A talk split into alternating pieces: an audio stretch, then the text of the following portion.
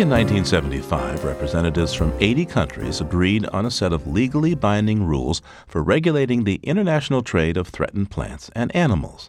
The result is CITES, the Convention on International Trade of Endangered Species.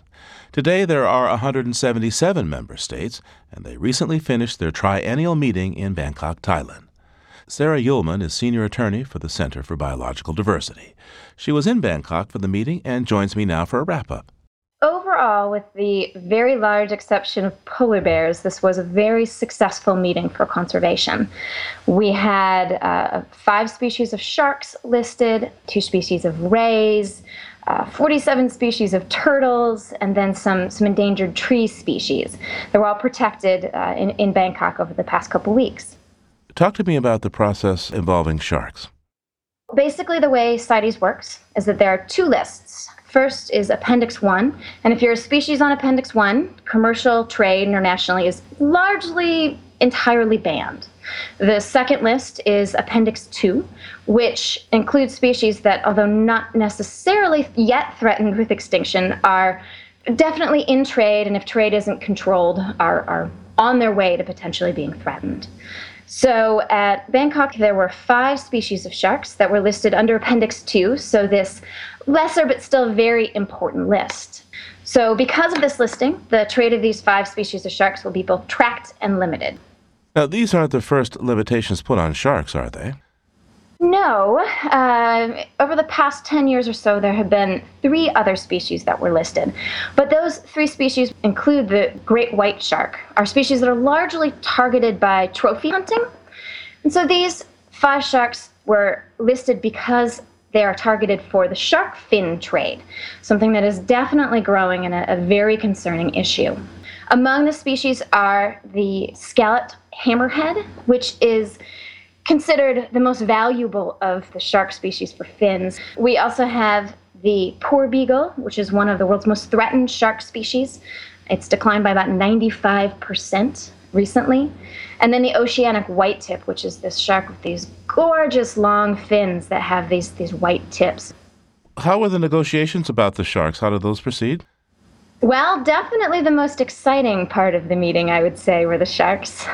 Uh, so on March 11th, the countries got together and decided that these five shark species should be listed on, on Appendix 2. It was voted on by really just a hair, something like three votes. At the very end of the meeting, parties come back together and they kind of review the decisions made earlier in the week and confirm them.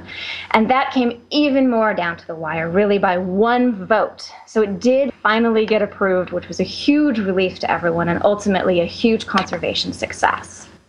Things went well for sharks, but perhaps the same can't be said for polar bears. What happened there? Polar bears were a huge disappointment this year. That's really the one species that did not go well. The US had proposed to list polar bears on Appendix 1, so that means a complete commercial trade ban internationally of polar bears. And I think people are surprised to learn that this is also a species that is very much in trade. And about 400 of these bears' pelts end up as rugs in the rug trade internationally. So the US, with the support of Russia, had proposed to ban this trade. Unfortunately, the world failed polar bears and, and, and didn't agree. Who was opposed? Canada, actually, was a strong voice in opposition. Back in 2008, the US listed the polar bear as a threatened species under our Domestic Endangered Species Act.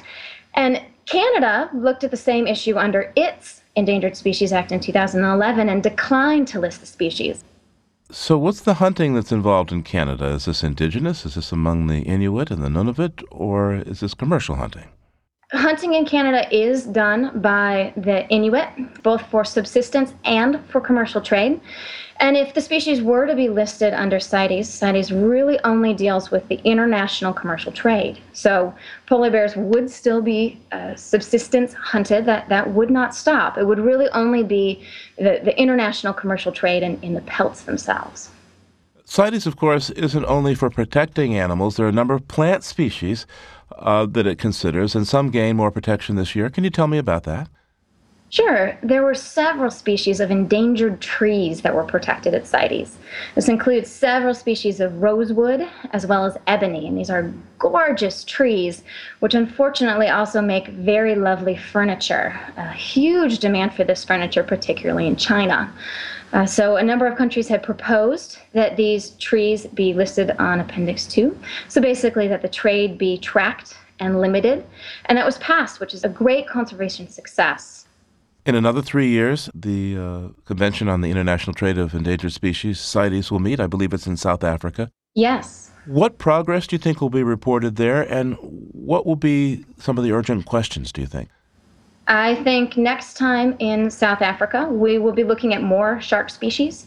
I would also keep my eye on Arctic species. CITES is really starting to consider the impact of climate change, something that's going to be threatening a large number of wildlife species. And a lot of these species, like the walrus, like the narwhal, like the polar bear, are in trade. So I think that those species are probably going to be on the list as well.